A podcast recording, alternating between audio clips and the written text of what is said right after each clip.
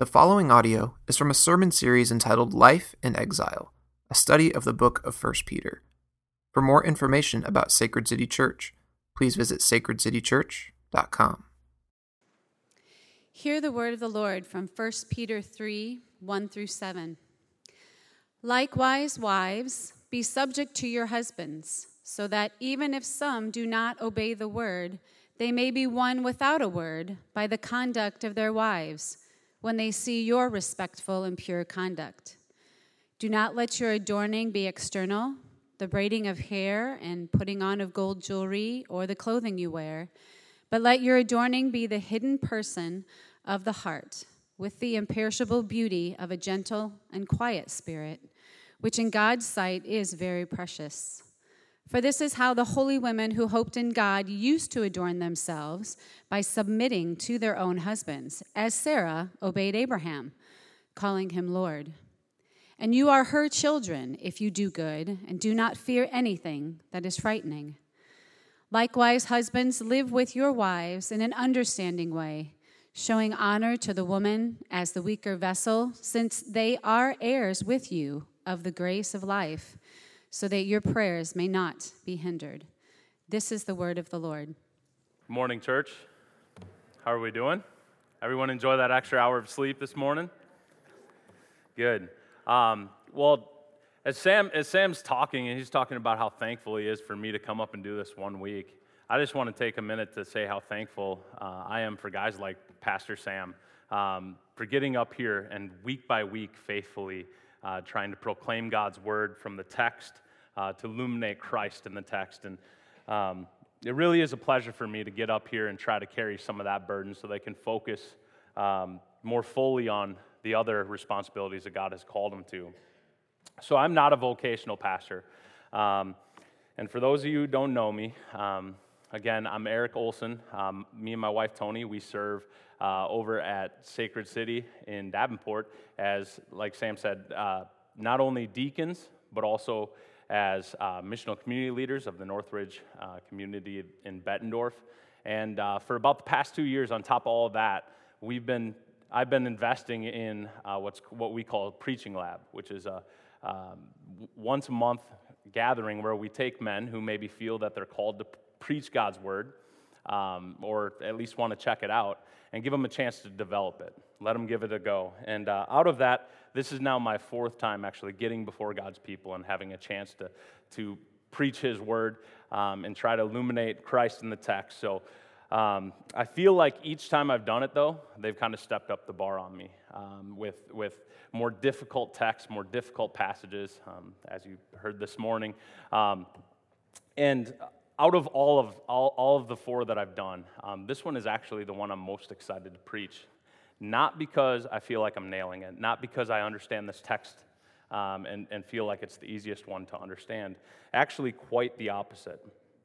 Um, the reason why I'm excited to preach this text um, is because when I first got it, when, when, Pastor Sam first gave it to me and said, Here, uh, this, is, this is what we want you to preach on, um, I, I was like, nah, nah, no thanks. Um, but I'll tell you, God has met me in the preparation of this message in ways um, that has made my calling as a husband more clear, has made my wife's calling as, as a wife more clear, and has made the gospel more beautiful in our sight. Um, so I just want to say uh, this text in specific, um, although when you first look at it, can be a little bit frightening, actually uh, has a ton of things in it that are very relevant for today's modern marriages, as well as pictures the marriage that we all actually long for. Um, but for me to be able to do that this morning, um, we need God and His Spirit to come and meet me. So I actually ask that you'd pray with me again, um, and then we'll jump into it. Father, um, I have a sense of my weakness this morning, my inability to do all you've called me to do. Um, I sense it and I need help. Um, Father, I pray uh, that you would come and meet me uh, with your spirit, that you would come and um, open hearts to receive this word, um, that you would um, really just show up and uh, do what I am incapable of doing, changing hearts um, changing minds and, and, and making yourself known and glorified in this place. And so, Father, I pray that you would take all the words of my mouth, the meditations of my heart, and make them acceptable in your sight. And I pray that you do it for the, for the glory, of your no, uh, glory of your name and the joy of this church. And it's in Christ's name I pray. Amen. All right. For the last three months now, we've been working through the book of First Peter, a letter that was written, as Peter says in the first verse of the first chapter, to elect exiles of the dispersion. And Peter opens the letter by reminding God's people of all they are in Christ, what their identity is, completely by the acts of God. Then in verse 13 of the first chapter, he begins to call them to live like the people of God. He began to take all the in- indicatives, the things indicating what God has done on their behalf, and he begins to lay out for them imperatives, things that now they are called to do as God's people, fueled by the indicatives of what God has already done. We've seen that God takes a people that aren't like He is and transforms them through the gospel. People who were living in ignorance and the passions of their flesh, and He calls them instead to live as He is, to display His character to the world. And this is the call of verse 11 and 12 of the second chapter. Verse 2 12 of 1 Peter reads, Keep your conduct among the Gentiles honorable so that when they speak against you as evildoers, they may see your good deeds and glorify God on the day of visitation. Now, it's interesting, isn't it? God says, live holy lives among the Gentiles, or as we'd say, unbelievers. And although they may look at you and call you evildoers, they would actually come to worship God through it. And over the past few weeks now, Peter has actually gotten practical with us in showing us how a holy people, made, by, made holy by a holy God, are called to respond in holy ways to even unholy authority. He says, This is how you respond to a government that maybe doesn't believe as you do. This is how you respond at work as an employee under a boss that maybe doesn't believe as you do, even if you're mistreated on the basis of your beliefs. And now, today, Peter's, Peter is going to um, show us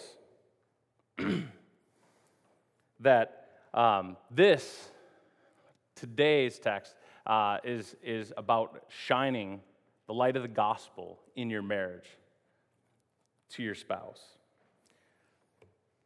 So if you haven't already, I'd like to invite you to open up your Bibles with me to the third chapter of 1 Peter. We're going to start in verse 1. Verse 1 says, Likewise, wives, be subject to your own husbands. Now, we get a sense right away of the continuations of, the, of Peter's thought with this word likewise. But that begs the question likewise to what? See, Peter is saying that in the same way, all of God's people are called to subject the uh, authority of the government. And the same way that servants are called to be subject to their masters, Peter's now saying that wives are to subject themselves to the authority of their own husbands. Now, before we get too far, let me clear up some important things of what that does not mean. Peter here is not calling all women to be subject to all men in general. He's calling them to be specifically subject to their own husbands. And also, Peter's not saying that the relationship between a husband and wife is exactly the same as the relationship between government and citizen. It's not the same as, as the um, relationship between boss and employee. But Peter is saying that there is a proper authority. And it's, and it's structured in those other arenas just as it is in marriage for the flourishing and order of humanity that the husband has been given an authority which the wife should, should subject herself to. Now, listen, I know upon hearing that, there might be some objections already going on. And to be honest, I understand them. See, most of the people I talk to say to, to say that one spouse has authority and the other should put themselves under that is to say that that person who, who's called to submit inherently has less value, dignity, and worth. To say that the wife is to be subject to the husband is to say that the husband has inherently more value, more worth than the wife. Now, hear me, this, this is not in the mind of Peter at all. See, Peter did not have this in his mind when he called Christians to s- submit to the government, government and societal authorities. He, he was not saying by doing so you're admitting less value than the government.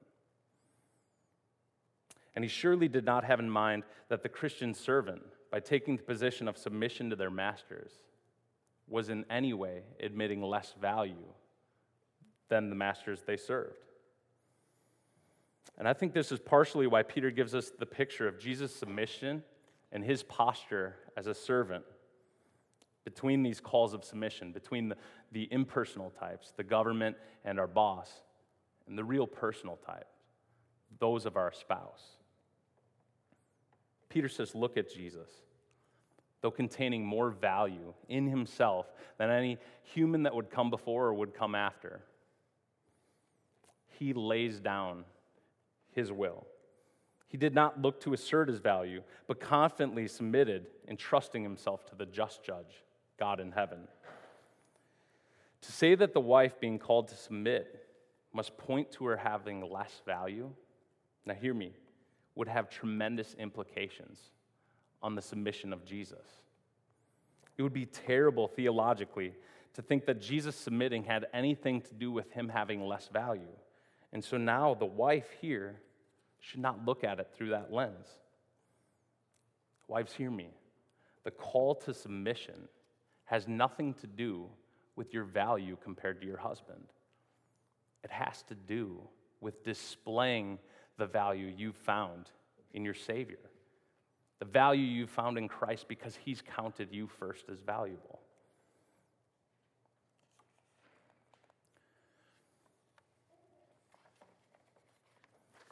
So, this is the call to the wife to show the surpassing value of Christ through intentionally submitting your will to the husband's will in every way that does not call, cause you to sin.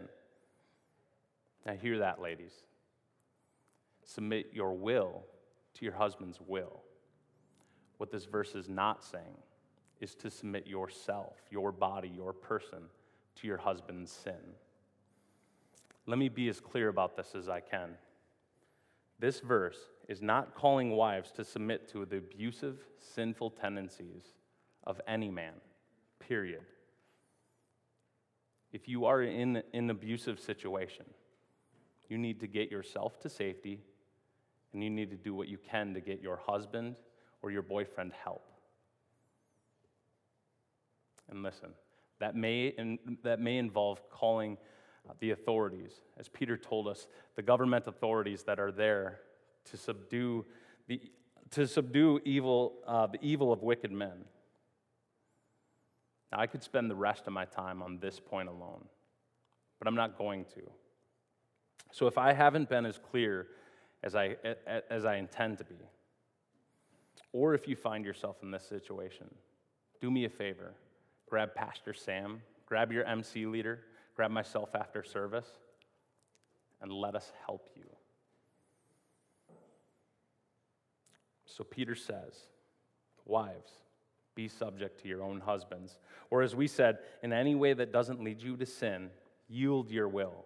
Willfully lay down the will, your will, to the will of your husband, so that even if some do not obey the word, they may be won without a word by the conduct of their wives when they see your respectful and pure conduct. This is not a verse that is opening up the door to missional dating. Single ladies, hear me. We don't submit to a man who hasn't put a ring on it. And we don't let him put a ring on it until we've seen a demonstrated faithful character and hope in God.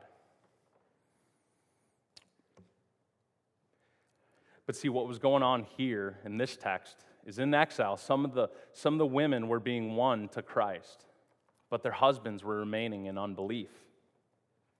These men heard the gospel proclaimed, but they were rejecting it.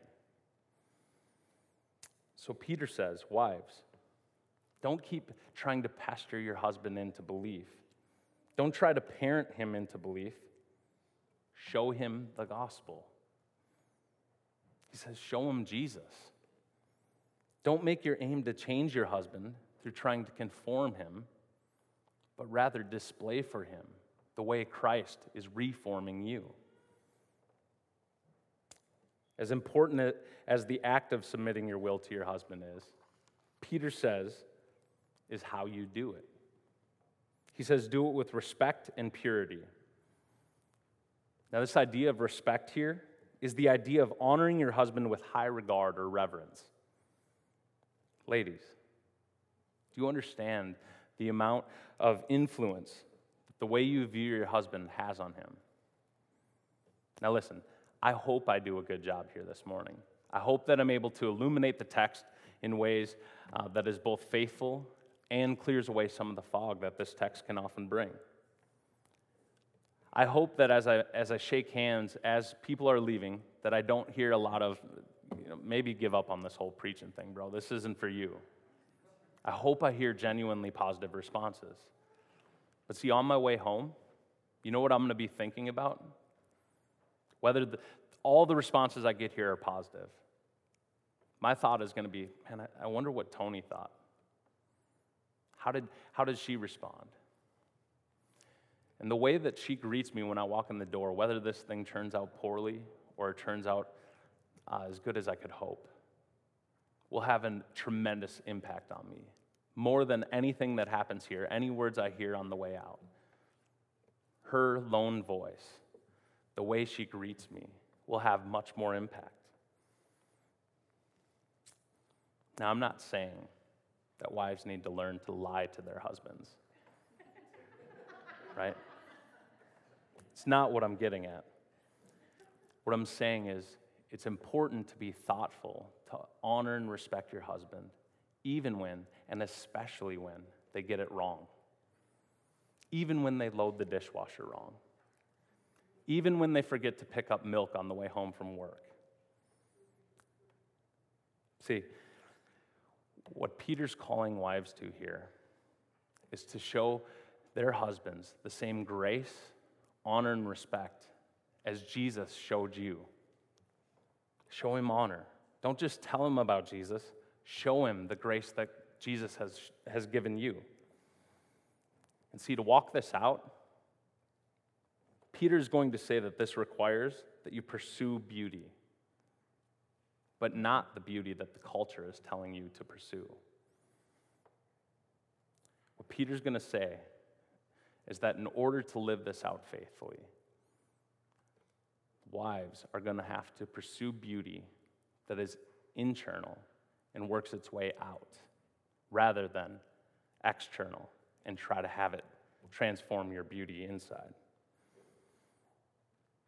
Peter's going to say that wives are going to need to focus on adorning, adorning themselves not externally, but eternally. Look at verse 3. Do not let your adorning be external the braiding of hair, the putting on of gold jewelry, the clothing you wear. But let your adorning be the hidden person of the heart, with the imperishable beauty of a gentle and quiet spirit, which in God's sight is very precious. Now, Peter here is not forbidding the wearing of jewelry, the doing of your hair, the putting on of clothes. Thankfully, he's not forbidding that. But what, what Peter's saying here isn't actually a prohibition at all, it's an exhortation. It's a call for women to let the primary way they strive to be beautiful not by what they put on their bodies, but rather what they have in their hidden person, what comes out from their heart. He's saying the primary way to seek beauty for the wife, and I'm going to say all women, should look different than what the culture is promoting. Now, ladies, hear me. I can't imagine what it's like to be you. Right? There's like 40 different versions of beautiful that the culture is trying to promote. From the soccer mom that has to put in three hours just to make it look like she doesn't care, to the woman going out on the town who has to put in a ton of effort to make it look like she just naturally woke up like that. And the culture is pressing down on you in ways that I can't imagine. Because what, do, what do guys get? We get dad bod, right? This idea that, that, that women's value comes on who they are externally is incredibly oppressive. And I can actually see ways that my four year old daughter, she's four, is picking up on this already. Ladies, that's a prison.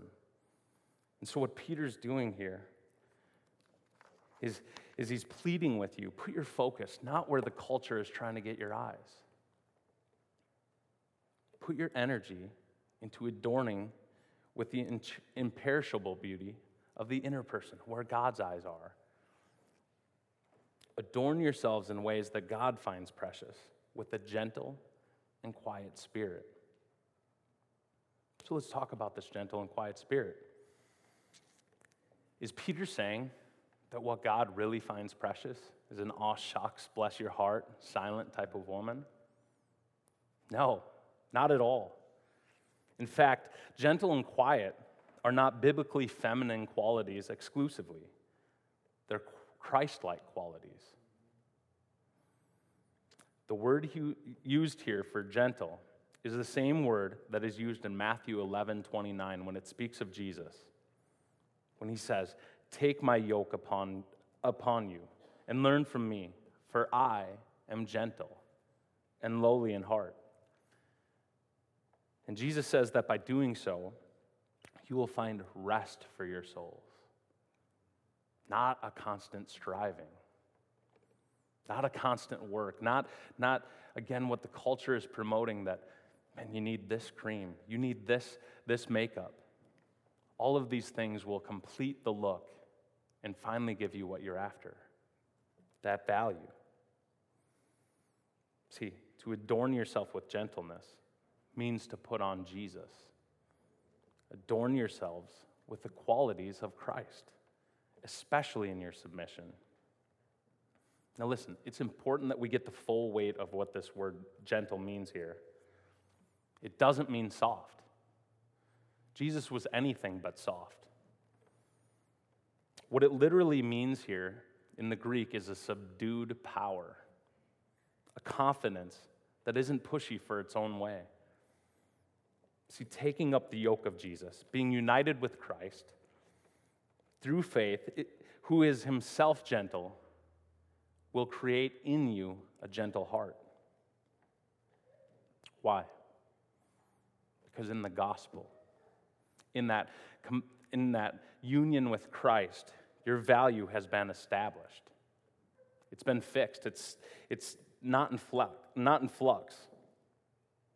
See, what God finds that is beautiful is not a woman who's trying to calm the anxiety of her heart by trying to measure up to the impossible standard the culture is trying to lay on you. See, her hope is not in being a good enough mother, in her achievements, or even in her external beauty. What God finds precious is a woman whose heart is adorned with gentleness, a powerful confidence experienced by finding her identity fully in Christ. And biblical quietness is not silence, but a peaceful disposition because her deepest desires have been satisfied by her God. This means, ladies, that we are going to need to put our eyes on different models. Instead of looking to models of the faith, Peter's going to say we need to look to models of the faith. Verse 5, he says, For this is how the holy women who hoped in God used to adorn themselves by submitting to their own husbands, as Sarah obeyed Abraham, calling him Lord. And you are her children, if you do good and do not fear anything that is frightening. Now, hear me, wives. You are daughters of Abraham by faith in God. And you show yourselves to be daughters of Sarah. You show yourselves to be like her when your faith plays itself out in the ways that hers did, by confidently submitting to your own husbands with honor, purity, and a hope established and fixed in God. Not needing to fear the frightening idea of submitting to a man who's bound to get it wrong, but willing to submit yourself confidently and willingly to your husband because your hope is ultimately in the Lord. Now, men, I hope you heard the exhortation that Peter just gave the wives to put on Christ in your marriage, to be a spouse that shines the gospel into your marriage. Because Peter is bringing the same exhortation to you to be a husband that shines Christ into your marriage. Verse 7 Likewise, husbands, live with your wives in an understanding way, showing honor to the woman as the weaker vessel, since they are heirs with you of the grace of life, so that your prayers may not be hindered. Now, I know, I know women in here are looking at this and going, wait, wait, wait, guys get one? I had six, right? And that one calls me weaker? This doesn't seem fair. But understand, this verse is absolutely pregnant with things and calls for the man. See, what Peter is going to say is that husbands are called to be a spouse that shines Jesus into their marriage and to their wives in two very specific ways through effort and through honor. And so let's, let's look at the effort God calls us to, man. He says, likewise, husbands, live with your wives in an understanding way. See, in this context that Peter's writing into, it's a man's world. This is a world, the way that the world looked at the women in much of society in this time was as though the wife was more of a commodity than a person. In Roman law, the woman was born under what was called patria protas, or protestas, or the father's power which gave all the rights of the woman to her father. And upon marriage, she would pass this on to, on to the wife's husband.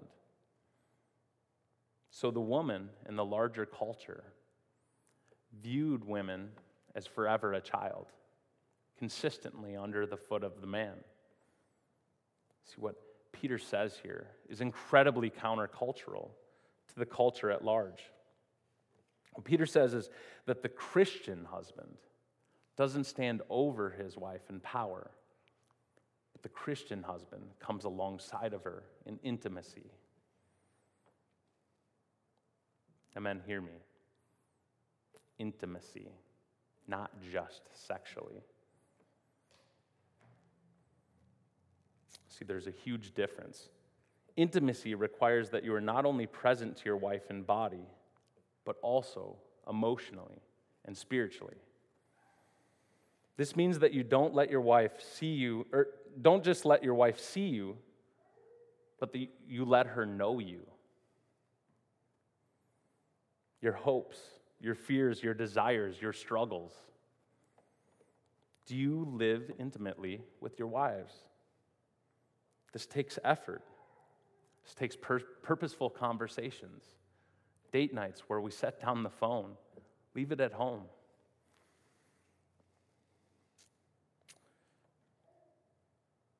Intentional interaction with your wife in ways that are present, open, and intimate. But see, Peter does not just say to make an effort to live intimately with your wives, but he also says in an understanding way. The Greek here is kata gnosis, which literally means with knowledge. So that begs the question with knowledge of what? Some scholars will say this means with knowledge of your wives. Others will say that this means with knowledge of God and his story. And others, and I think rightly so, say this means to live with your wife intimately, with knowledge of her and of the God you, you serve and his redemptive story. Now, listen, I remember as a kid watching an old show called Newlyweds. And the idea here was that they would take three couples and they would and the wives would leave the room and they'd look at the men and they'd ask them some questions. Questions like, What has been the biggest shock living with your wife? And after they go through about four or five of these, they'd call the wives back in and they'd ask them the same question, but slightly different. Instead of, What has been the biggest shock in living with you?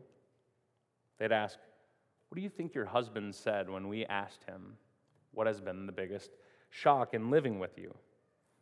Man, it was crazy to me how the wives would consistently nail it. But then they'd flip it. And they'd ask the, ask the wives the questions with the husbands out of the room. And there was usually two things that were funny to me. First was the kind of deer in the headlights look of most husbands when they were asked, what do you, How do you think your wife responded? Like, like what? How do I think she responded? And the second was the couple that inevitably won was the couple that the wife didn't just respond, the, respond to the question at face value, but she responded in the way that she thought her husband would think she would respond. See, these ladies knew their men. These women had not only stutter, studied what their men did, but also tried to understand how he thought. It was fascinating. And see, this is what Peter here is calling men to do.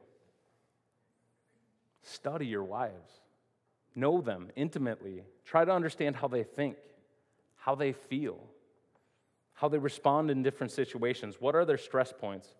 What makes them feel appreciated? What makes them feel cherished? See, this will take all of your effort, men, and the rest of your days. Do we study our wives like this? And men, hear me, it doesn't end your wife is significantly different now, years later, and with kids later, than when you met. So we're called to learn our wives, to study them. It's going to take our effort. But see, it isn't just enough to, to make effort to get to know your wife, but the responsibility in marriage is also going to take your effort to learn about God and his redemptive story, to know the gospel, and to see how it interacts with all, with all of life, to see how the story of God is to shape the hopes, the fears, the desires, and the rhythms of a follower of Jesus. I know, I know that we've got car guys here. We've got music guys, we've got sports guys, we've got fix it guys, right? We got computer guys. Do we have Bible guys? Do we have men who make intentional effort to understand the biblical, the biblical narrative and to know God intimately? Now, listen, I know what you're, you're probably saying. I'm not a pastor. Isn't that what church is for? Like, is there a book I can buy or something? But listen to me, husbands. Every man who is here that is married is a pastor. You are a shepherd. You are not just called to lead your wife wherever you desire. You are called to lead her in the same way that Jesus leads his church. The same way our pastors are called to lead this church in the way of discipleship, in pursuit of knowing God and worshiping him more fully. So we show our wives Jesus by putting effort into our discipleship. But see, effort isn't the only way that Peter says we are supposed to show uh, Jesus to our wives, but also through honor. When he says, Husbands, live with your wives in an understanding way, showing honor to the woman as the weaker vessel. So let's talk about it. Right? What does Peter mean here by weaker vessel? Now, I think Peter has two ideas in mind here. First, this verse is in context of what? Authority and submission, right?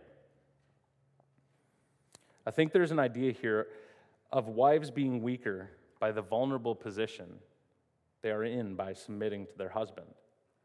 They're vulnerable to the decisions you make. So Peter says, honor her by making decisions aware of her weaker position. So, how do we do that? Well, we listen to them. We, we value their ideas and input, especially on the tough decisions to be made.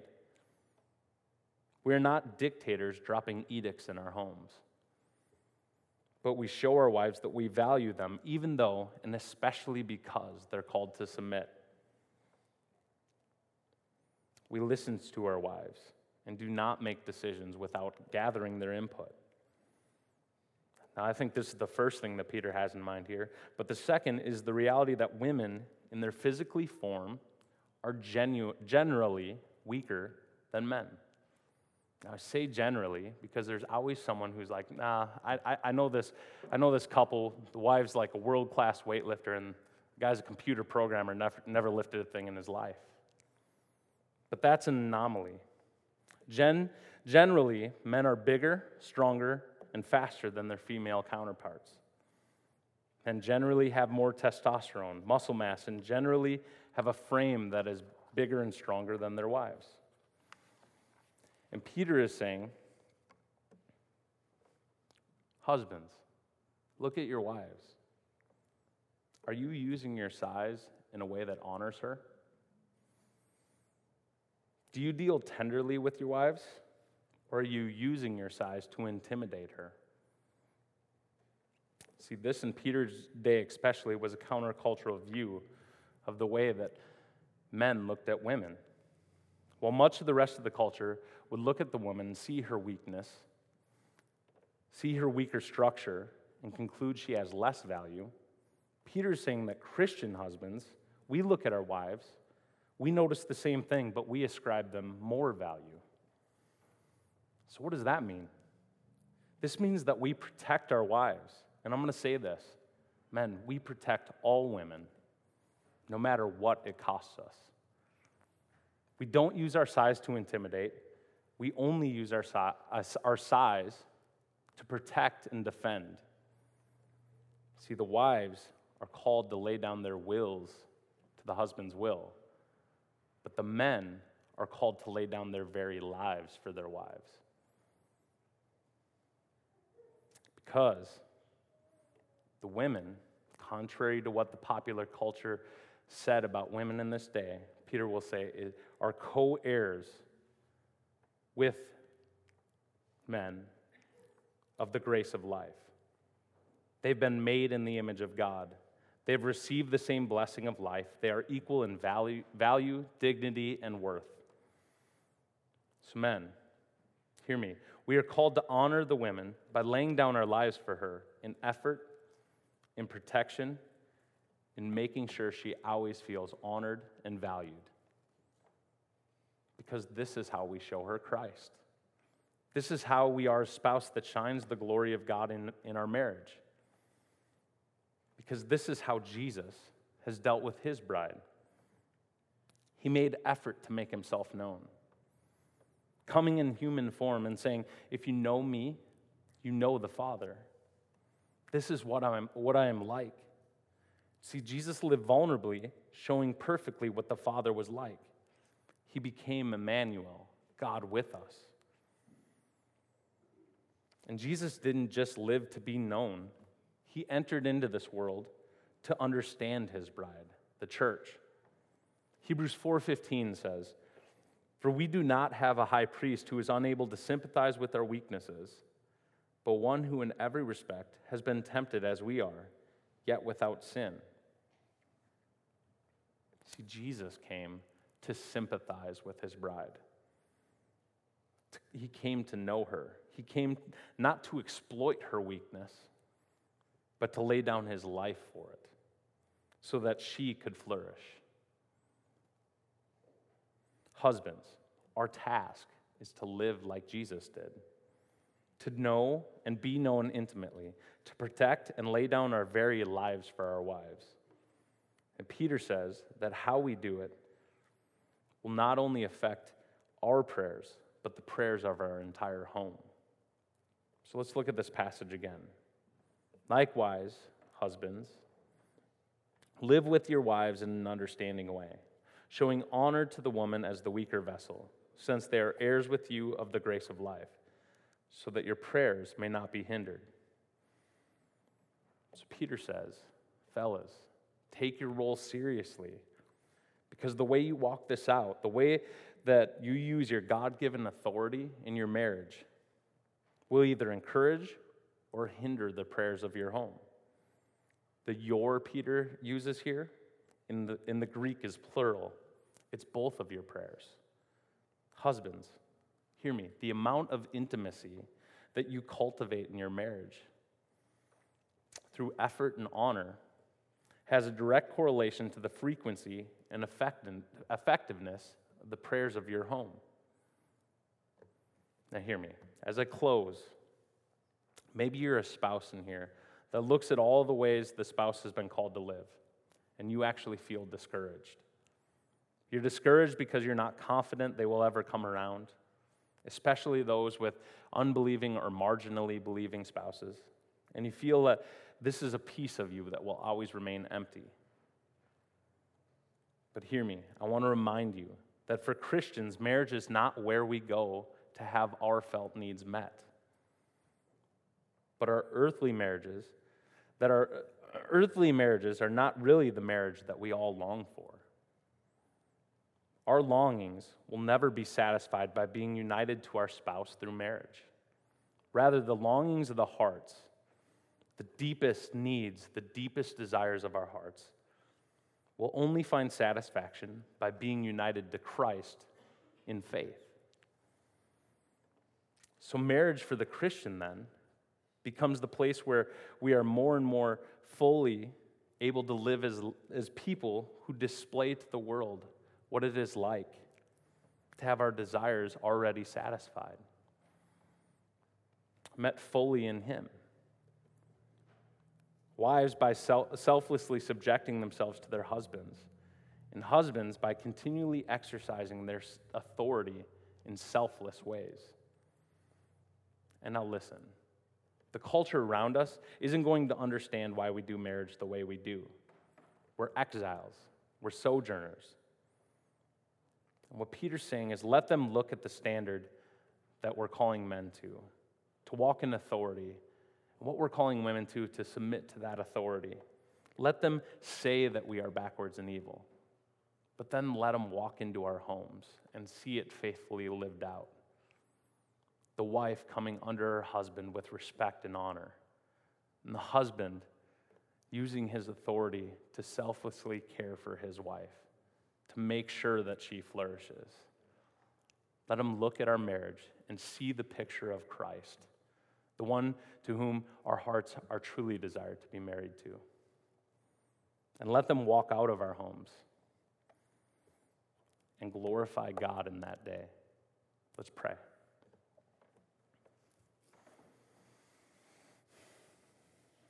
Father,